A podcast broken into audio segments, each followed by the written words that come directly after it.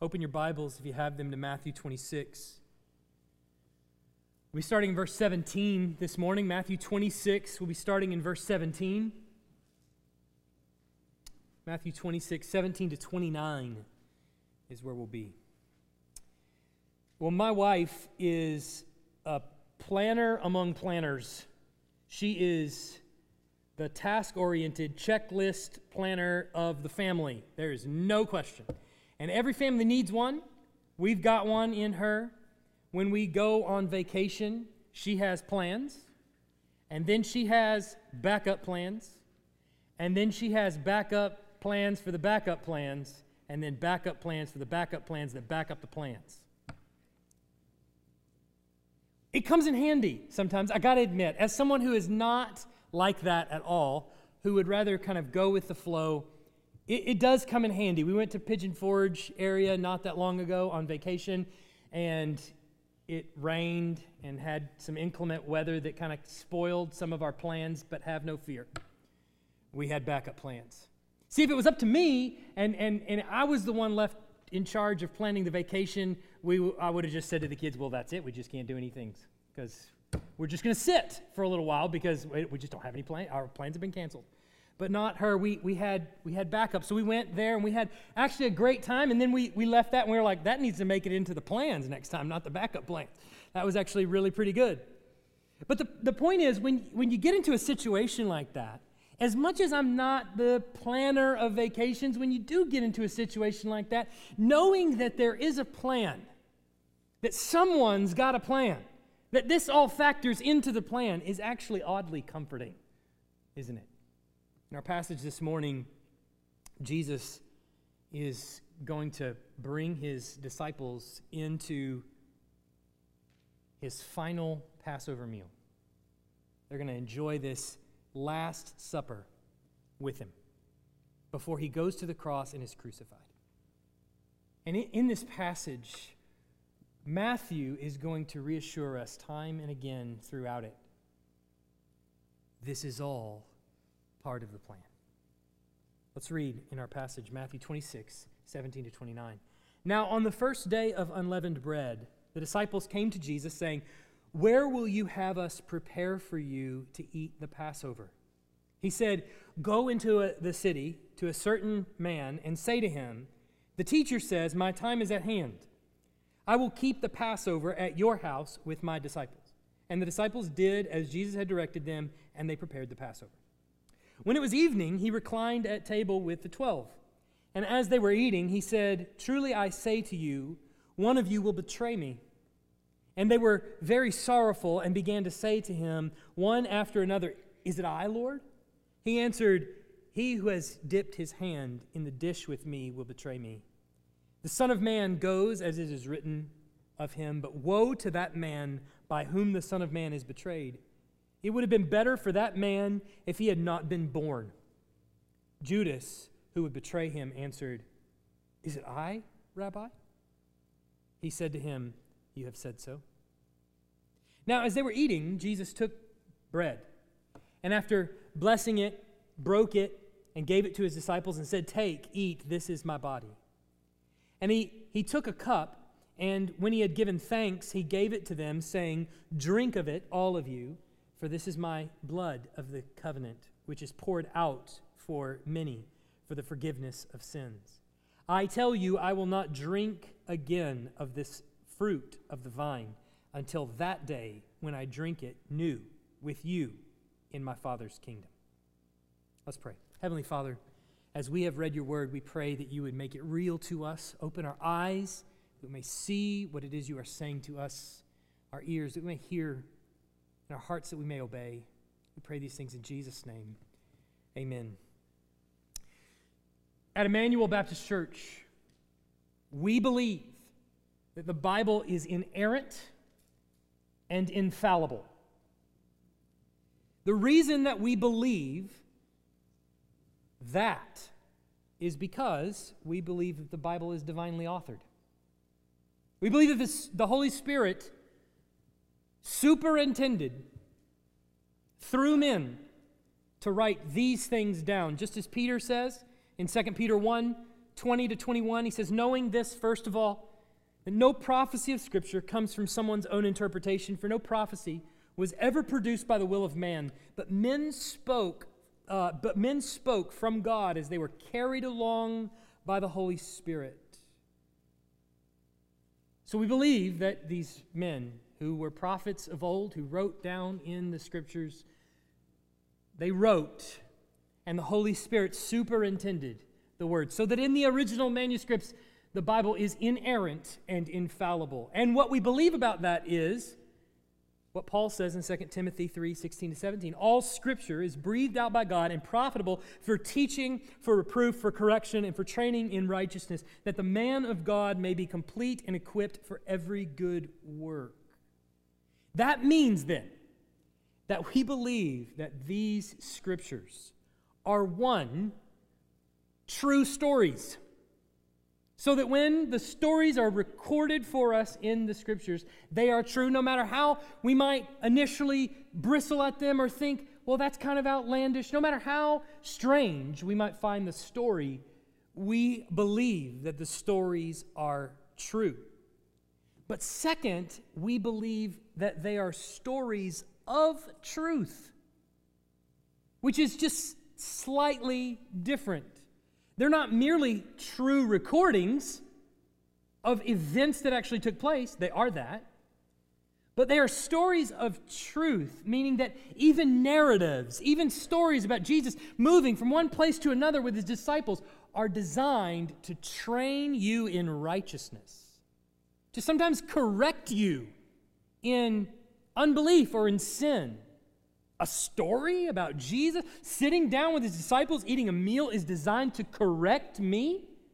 That seems strange. We believe that the Bible not, is not only composed of true stories, but stories of truth, that it's inerrant and infallible. It corrects us, it shapes us, it convicts us of sin, and it trains us in righteousness. When we study the Bible, particularly the Gospels, and we come upon a passage like this one, it doesn't suffice for us to just study it like a YouTube video. I think in your, in your text, if you have the ESV, you probably see above one of the, the when they start getting to the Lord's Supper, the institution of the Lord's Supper. You, have that in in your text? I hate that. I absolutely I hate that little heading. That's not inspired, by the way. Somebody just wrote that. I, I can't stand that. The reason is because it doesn't really suffice when we read the Gospel of Matthew here in this account we, we don't really take instruction. Well, this is how Jesus did it, so this is how we're going to do it. Our, our, our, celebration of the Lord's Supper, the institution of the Lord's Supper, that's, that's not why we read this passage. That's not why it was written.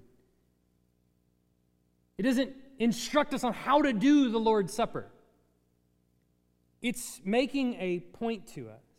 So we don't study it like a YouTube video where we end up getting, well, this is how they did it, so this is the institution of the Lord's Supper that we should, we should take. No. We want to ask why. Why has Matthew included these details here? Why has he said this in this way?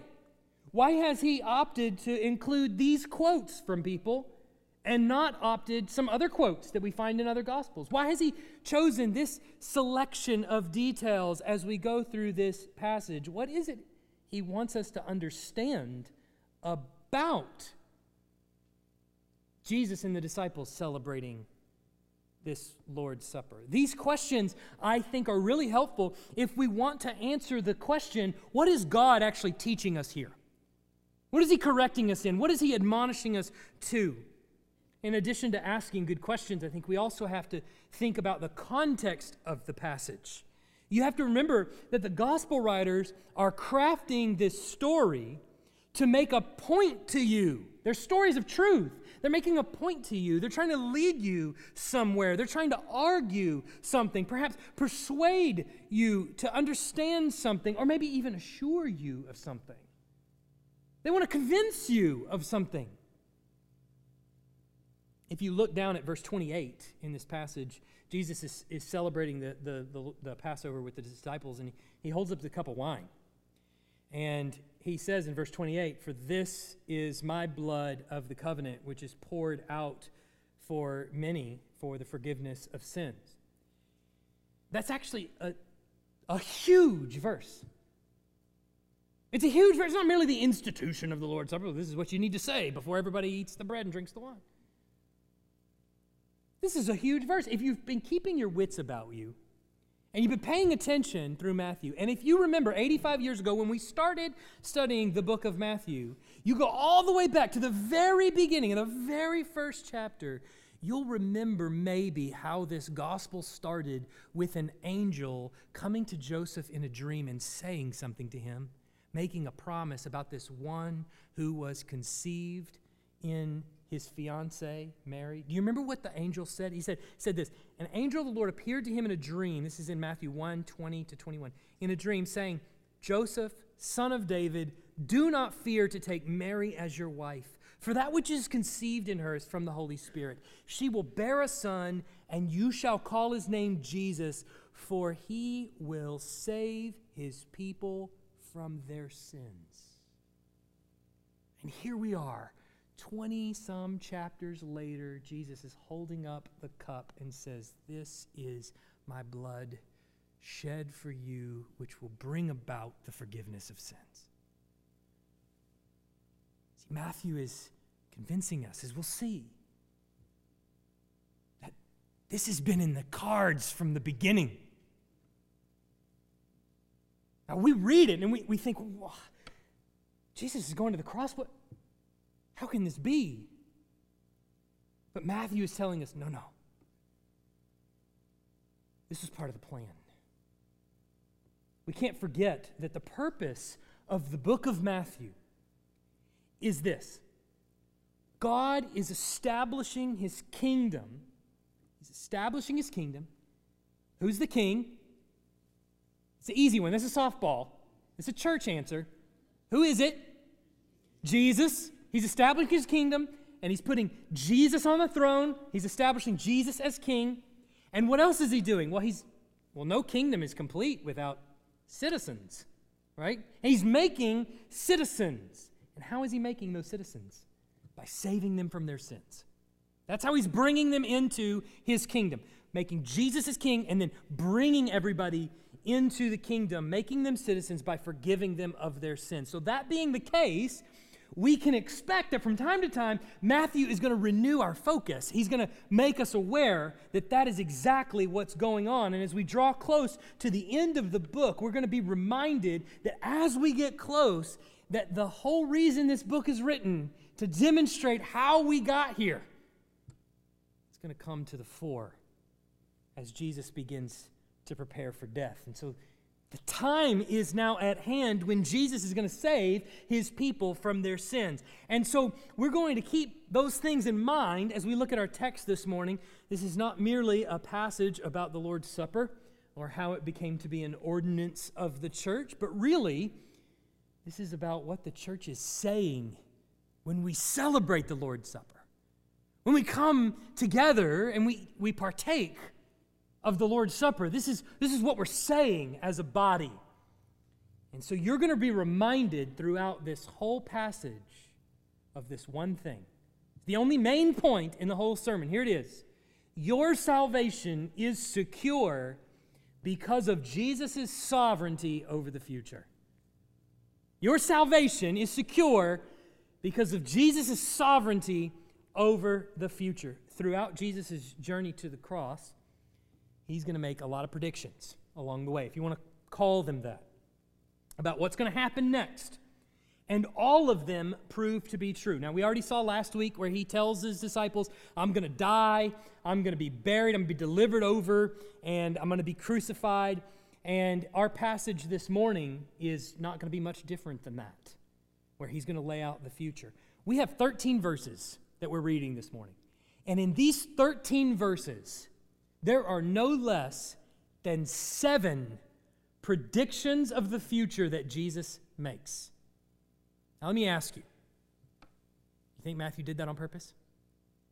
Seven predictions of the future in 13 verses he gives you. And all of them prove to be true to the readers with one notable holdout, and that is the last one.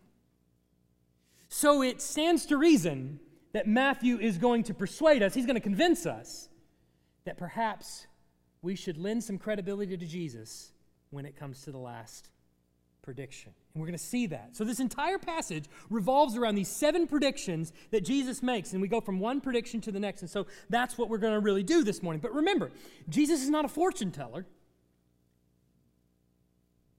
He's not, he not only knows that these things are coming, he's decreeing that these things are coming. There's a difference between those things. This is the path that he must walk down, and he knows it, and Matthew has made you aware of it since the beginning.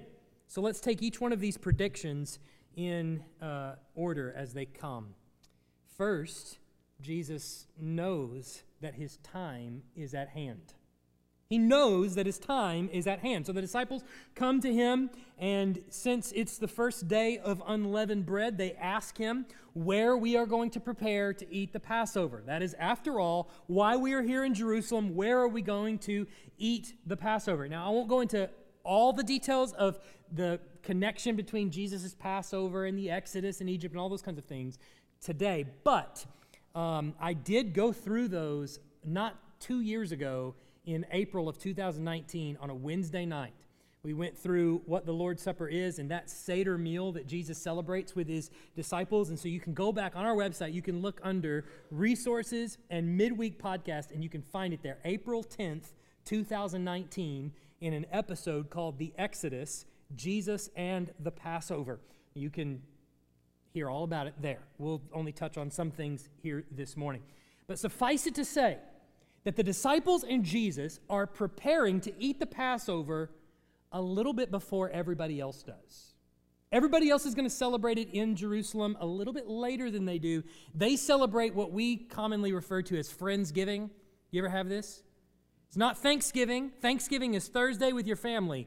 Friendsgiving is sometime before that when you have a Thanksgiving type meal together with just your friends. So there's no arguing and stuff like that, like there normally is with your family. So the, the, the disciples and Jesus celebrated just a little bit early on the evening, just what we would say the evening before all the Passover lambs are slain. So Jesus tells them, in order to secure the Passover room, he says, My time is at hand. Now, this is a marked difference from what he's been saying up to this point. Um, he, he said in, in John 7, uh, verse 8, You go up to the feast. He's telling his family, Go up to the feast. I'm not going to this feast, for my time has not yet fully come. Meaning, if I go there, it will lead to, if I go there with you as a family, it will lead to the crucifixion perhaps at an earlier time than it would otherwise. And so he, his time has not fully come yet. And so he's backed away. He's, remember, if you remember when he casts out demons from time to time he tells them to be quiet. They say who he is. You're the Son of God. What are you doing here? And he says, Be quiet. Because, presumably, the same reason. His time had not yet come. Don't reveal who I am. He heals people occasionally, and he will tell them, Tell no one about this. Why? Because his time had not yet fully come. But now he tells his disciples, It's time. My crucifixion is near. So he is always aware of where he is in relation to the cross. And the cross is going to happen at a particular time in human history. Symbolically, it's on the weekend of the or the week of the Passover. That's important. But he knows that it's going to happen at a particular time. He also knows, second, he knows the parts that people will play in his crucifixion and in the preparation leading up to it. He knows the parts that people will play. In this case, he knows the part that a certain man in the city is going to play in providing a room for the disciples. He knows where that man is, and he knows that he's going to provide him a room. And we saw this just a few chapters earlier when Jesus is coming into Jerusalem and he's getting ready to ride on a donkey into town, and everybody's going to praise him and hail him as king. He tells the disciples exactly who to go to and to steal the man's colt and his donkey and just take him. And when he asks, where, where are you going? With my colt, he just tell them the master needs it. So he knows exactly what's going to happen. He knows what parts people are going to play. And this is not without not with not with by accident that Matthew tells us these details. Why would he include this in the passage? It's not important what room they eat in, except that Jesus knew exactly where it was, and he knew what man was going to provide it, and that his time had come. Third, he knows one of his disciples is going to betray him. He makes that very clear. He knows one of his disciples is going to betray him. So we fast forward in the timeline to the evening that they eat. And so they're reclined at table and they're eating the Passover meal. And Jesus, being ever the life of the party, says in verse 21 Truly I say to you, one of you will betray me. No other way to make things a really happy occasion than to dwell on these things. One of you is going to betray me. Now, these aren't premonitions that Jesus gets. He's actually known since the beginning that one of his disciples was going to betray him. In fact, John 6, verse 70 says this Jesus answered them, Did I not choose you, the twelve? And yet one of you is a devil. Now, this is an important verse, actually, because it, it tells us a couple things. It tells us, first, that this is early in his ministry. He's known for some time that one of his disciples is going to betray him. It also tells us he chose him. He, he made him a part of the 12. I chose you, the 12, and one of you is a devil, and I know it. So Jesus is telling them that he chose them, and one of them is a devil. But I'll do you one better. Fourth, he knows Judas is the betrayer. Look at what he says in verse 23. He answered, He who has dipped his hand in the dish with me will betray me. The Son of Man goes as it is written of him, but woe to that man by whom the Son of Man is betrayed. It would have been better for that man if he had not been born. Judas, who would betray him, answered, Is it I, Rabbi? He said to him, You have said so. Jesus trusted Judas with the money bag that funded his ministry. Do you realize that? Jesus knows that it's Judas that's going to betray him, and he entrusted the money bag to him, even knowing that Judas was helping himself to it, that he was stealing money out of the money bag. He sent Judas, along with the rest of the disciples, in Matthew 10, out two by two to share the good news of the kingdom, knowing that Judas was going to betray him. He did it with full knowledge that Judas was the one to deliver him over to the authorities. So the identification of the betrayer is the one who dips his hand in the dish, and it ends up being Judas. Now, can you consider for just a minute what that means? Just, just think about this for just a minute. Jesus knew who was going to betray him and how, and instead of pushing his enemy away, he brought him in close. He brought him in close to himself. Can you imagine the millions of interactions that he no doubt had with Judas? And we know from this passage, Judas has no idea that Jesus knows. Now, Judas knows himself that he's going to hand Jesus over for sure. But Judas has no idea that Jesus knows that Judas is going to hand him in until this moment. Do you know what that means? That means that in those millions of interactions, Jesus never gave an eye roll, never gave a snide comment, never gave a sarcastic remark, never pushed him away to make him feel like he was outside. Judas had no clue that Jesus knew he was going to betray him until now. Judas never thought to himself, why does he treat me different than the rest of them? Jesus brought his enemy close. He loved him. He cared for him like a brother, knowing full well what he would do. perhaps, maybe it's true that Judas is in here just for you and me. I know time and again I've betrayed Jesus. And yet, even the gospel tells me that it's his enemies that he brought close, even enemies like me. But pay close attention to how Jesus responds to him in verse 25. This is really important. You might want to even circle this, and you might want to write out beside it verse 64, because verse 64 is going to be really important. We'll get to it in a few weeks, maybe a few years, who knows.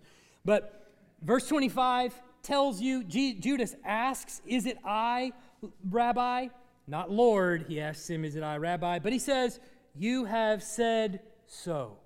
Now, in verse 64, Caiaphas is going to ask Jesus, Tell us, are you the Son of God? And Jesus is going to respond, You have said so. A lot of people are going to make hay about that, and they're going to say, Why doesn't Jesus just say yes, like a normal human? Why does he say, You have said so? He is saying yes. That's what he tells Judas back here, and that's what he tells Caiaphas there. That's his response to say, Yes, absolutely, and it came from your mouth. Right. Fifth, look at this. He knows his body is soon to be given. Not only is his time at hand, but it's going to impact his body. His body is going to be broken. Look at verse 26. Now, as they were eating, Jesus took bread and after blessing it, broke it and gave it to the disciples and said, Take, eat, this is my body. So during the Passover meal, um, toward the end of the meal, or sorry, at the beginning of the meal, they'll break the bread and they'll take a, a, portion of it and they'll serve that during the meal. And then toward the end of the meal, they will have a portion of the bread wrapped in linen cloth and hidden away for the end of the meal. And we're not sure exactly what it looked like in the first century, but over the years, what it's come to do, what, what people have come to do with it, is actually wrap this in linen cloth and go hide it, and the kids go find it, and it becomes this big game. And they bring it out at the end of the meal and unwrap it from the linen cloth and break it for the participants there, and they finish as kind of like a dessert bread, if you, if you will. Now, surely you are starting to see some parallels to Jesus' own body, which is going to be hidden away and wrapped in linen cloth and brought out later in, a, in the resurrection. And so this bread that's hidden comes back to be shared in the meal with Jesus for all of his disciples to partake in. And Jesus says, This is my body. Now, surely he's using this, and it's very convenient that this would be very symbolic of the body that he has that's going to be hidden away in a tomb and brought out later in the resurrection. It's going to be given for all of his disciples to partake in that his resurrection is going to become their resurrection. And you might be inclined to think that maybe this Passover celebration was intended from the beginning to be a symbol of the resurrection. Possibly. But Jesus knows that the cross is coming. He knows that his body is going to be broken for them as the bread that they're about to eat is broken, and he knows his body is going to be hidden away and is going to return for them. But look at the sixth thing he knows, which is part of this. He knows his blood is going to be poured out and our sins forgiven. Look at verse 27. He took a cup. When he had given thanks, he gave it to them, saying, Drink of it, all of you, for this is my blood of the covenant, which is poured out for many for the forgiveness of sins. Now, throughout the Passover meal, lots of wine is passed around. But there are four glasses of wine that are seated in front of, or that are put on the table in front of every participant. And those four glasses of wine move the family through the Passover celebration. And Jesus, as the officiant of the meal, is responsible for moving the people through these four glasses of wine. And with each glass of wine, there is a, a an I will statement from Exodus 6, 6 to 7, that is recited. Each glass of wine corresponds to an I will statement out of that passage.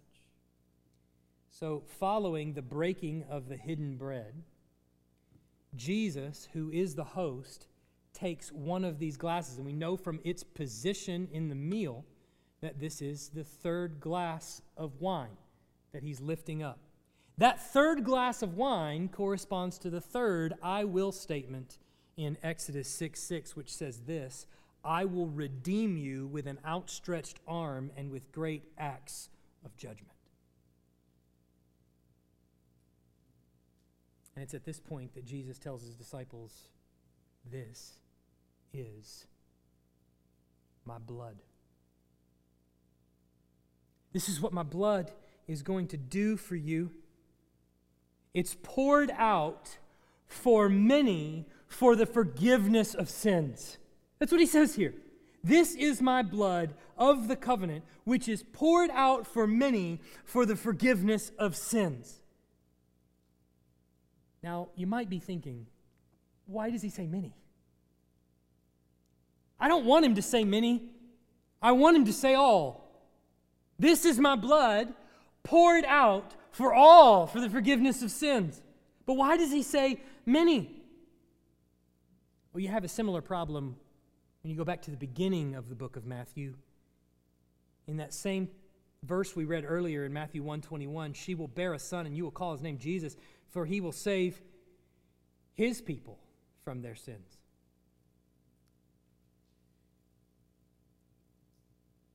Why does it say that? The many here in 26 are his people in the beginning. And then throughout, he tells you all kinds of things that allude to this very same reality. He calls the Pharisees children of the devil. He tells parables where the wheat, the children of the kingdom, are going to grow up next to children of Satan, whom he sowed in the field. The wheat and the tares are going to grow up together. And he says here, his blood is going to be given as a ransom for many. Certainly, we've just seen Judas, who in some Gospels is referred to as the son of perdition, son of hell, child of the devil. Jesus will, throughout the gospel, look at some people and say, You are of your father, the devil. Meaning that there is no forgiveness for them. A sad and shocking reality, but it's there in black and white. What do we make of it? We accept it as true and move on.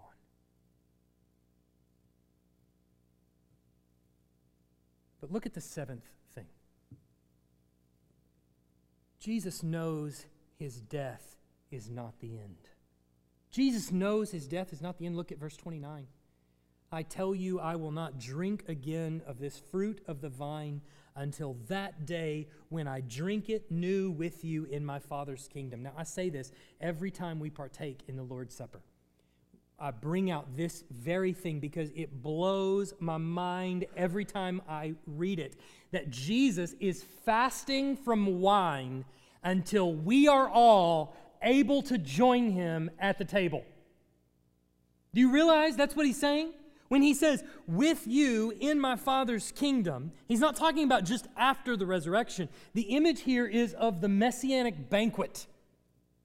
It's what we refer to it as the messianic banquet or the marriage feast of the Lamb. It's that moment, and I want you to imagine it for just a second. That moment at the end of human history when it's all over. It's all done. The saints who have died, whose souls have gone to be with the Lord Jesus, comes and brings them back. Their souls are reunited with resurrected bodies.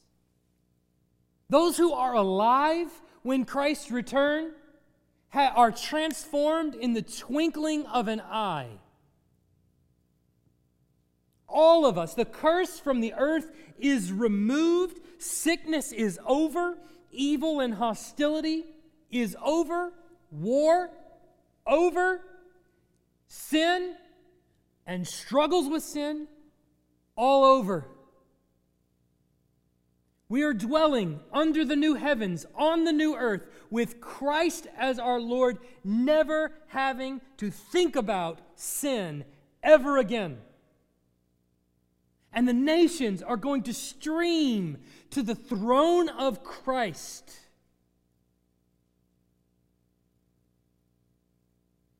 They're going to celebrate the victory that he has won for his people. And that will be the next time that he takes of the cup.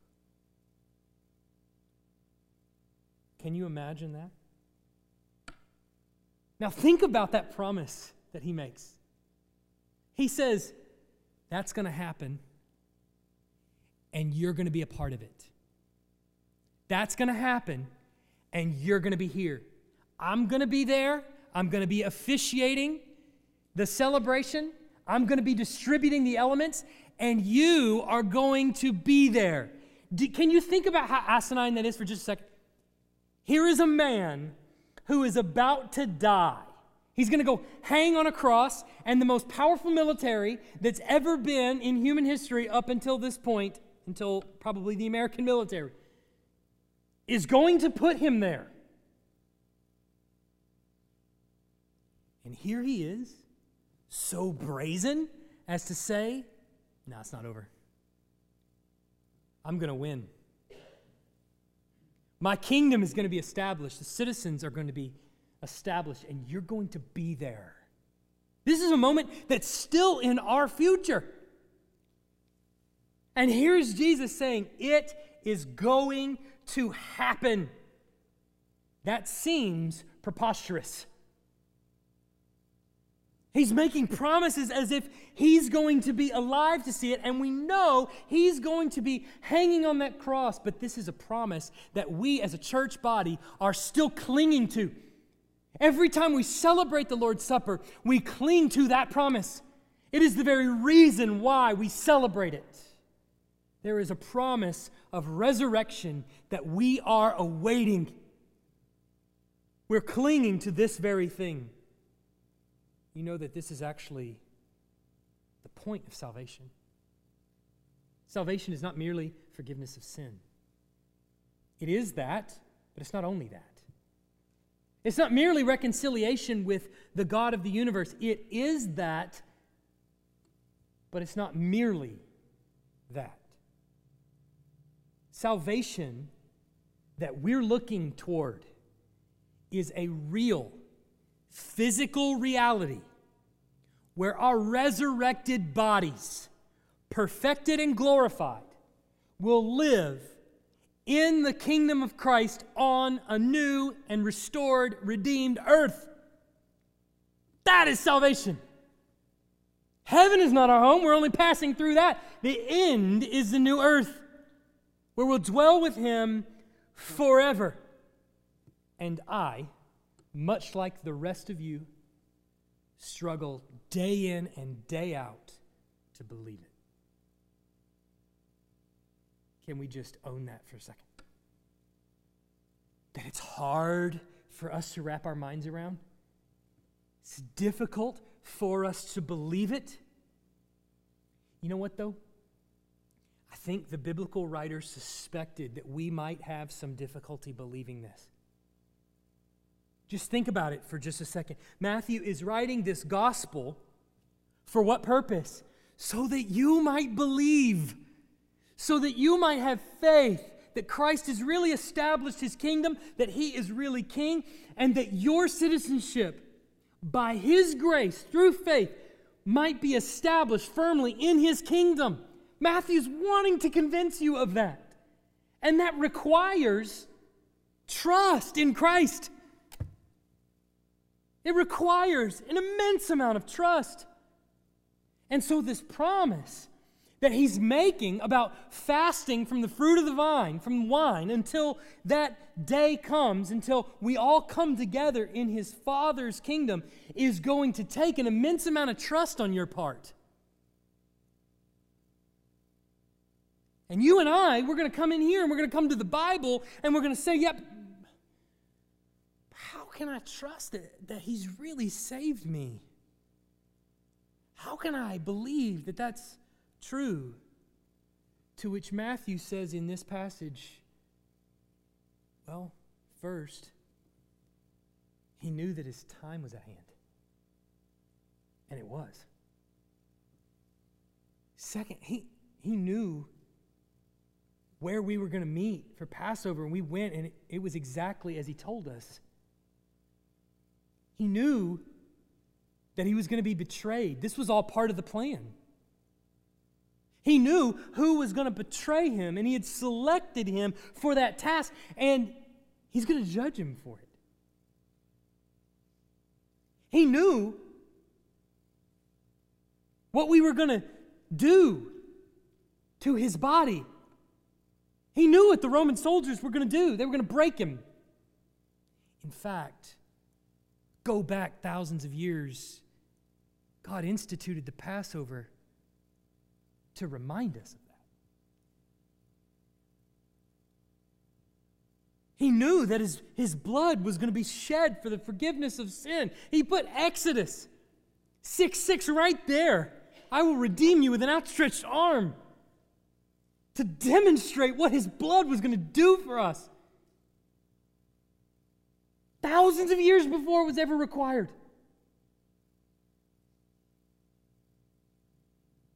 Dear reader, all of these things came to pass. Every last one of them. How sure can you be about your salvation? Because Jesus is sovereign over the future, you can be really sure. Now, what does that actually mean to us? You need to understand that you are being conformed into the image of Christ. And Jesus is bringing about your salvation in the kingdom. He is actively working toward that end. And the fact that God killed his own son to make it true means he will stop at nothing to make sure you are gathered around his throne when his kingdom is consummated. He is actively doing that on your behalf. Do you understand that? So, what that means then is your life is not spinning out of control. It's never spinning out of control. Your life is in the palm of his hand. Everything that's ever been a part of your life, he is working to bring about that end for you salvation. But there are times where the crutches that we lean on are removed from us, and they hurt. And as we fall to the ground, we crack our head on the ground, it hurts. And as we struggle in this body of flesh with sin, it hurts. It's painful. And yet, we have a promise. It is bringing about your salvation in Christ. But I need that crutch. No, you don't. You need me. But I want that thing. No, you don't. You need me. But that hurts. It's supposed to. It's a reminder you need me.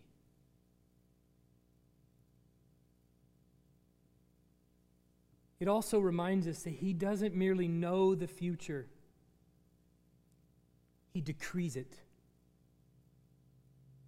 This should bring great comfort to you. For many of us, it doesn't. It brings about arguments and bitterness. But it is very clear in the scripture, he not only knows the future, he knows it because he decreed it. If he didn't decree it, how could he possibly promise that all things bend according to his will? If he didn't decree it, it wouldn't bend toward him, it would bend away. If you leave some kids alone in a room, do they bend toward justice and righteousness? Come on now. Do you ever hear your oldest in there going, Now, guys, we should be just and fair with everyone. I don't. I hear he hit me. It's probably the phrase I hear the most in our house. If we're left alone, things don't bend toward him, they bend away. The fact that we're bending toward him is proof that he works all things in accordance to the counsel of his own will. That's why he can promise us, by the way, in Romans 8 28 to 30. And we know that for those who love God, all things work together for good, for those who are called according to his purpose.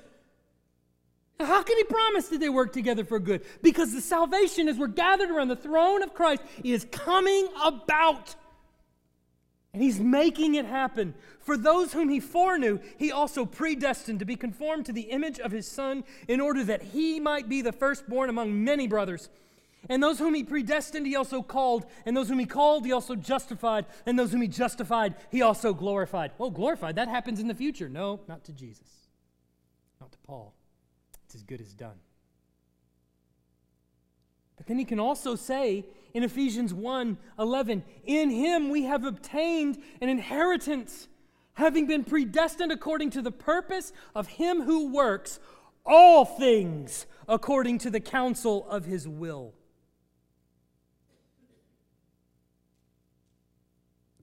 But it also tells us that our fear over the future or maybe even our distress over the present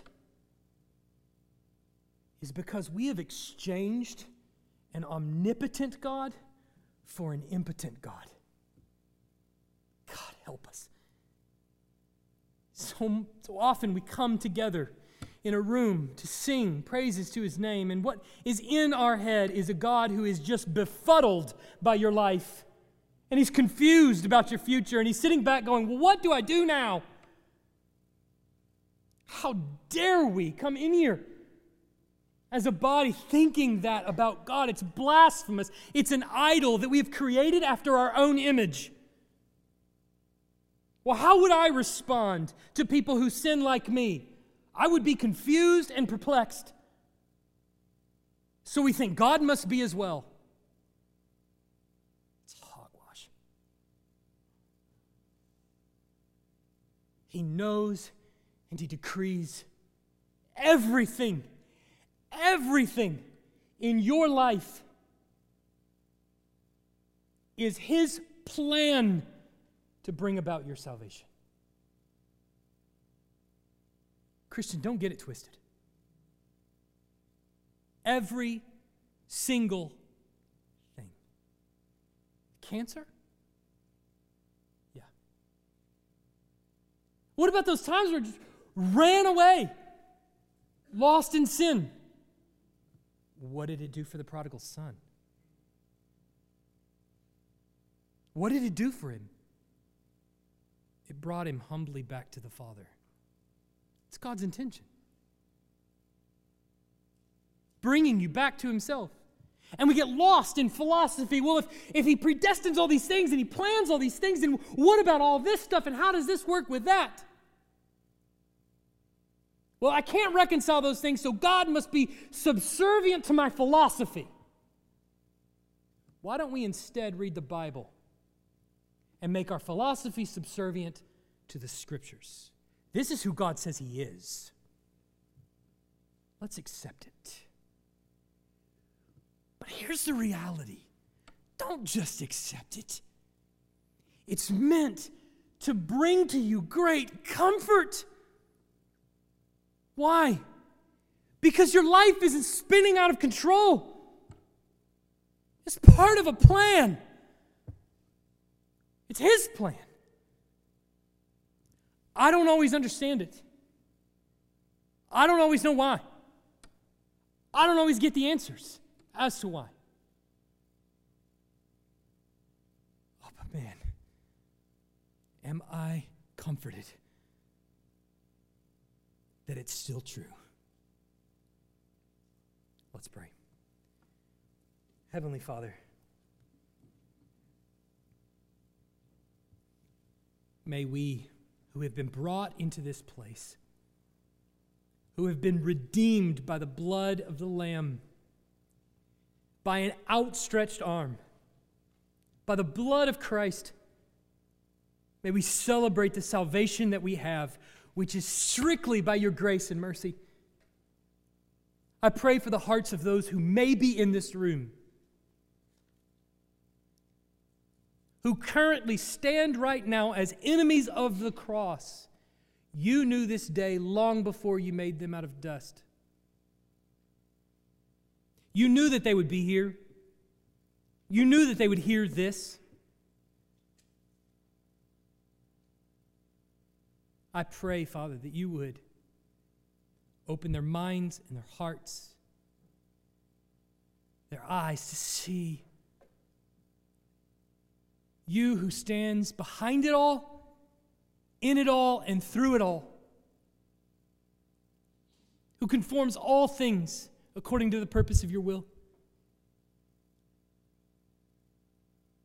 And I pray that that understanding of who you are and what you have done for us in Christ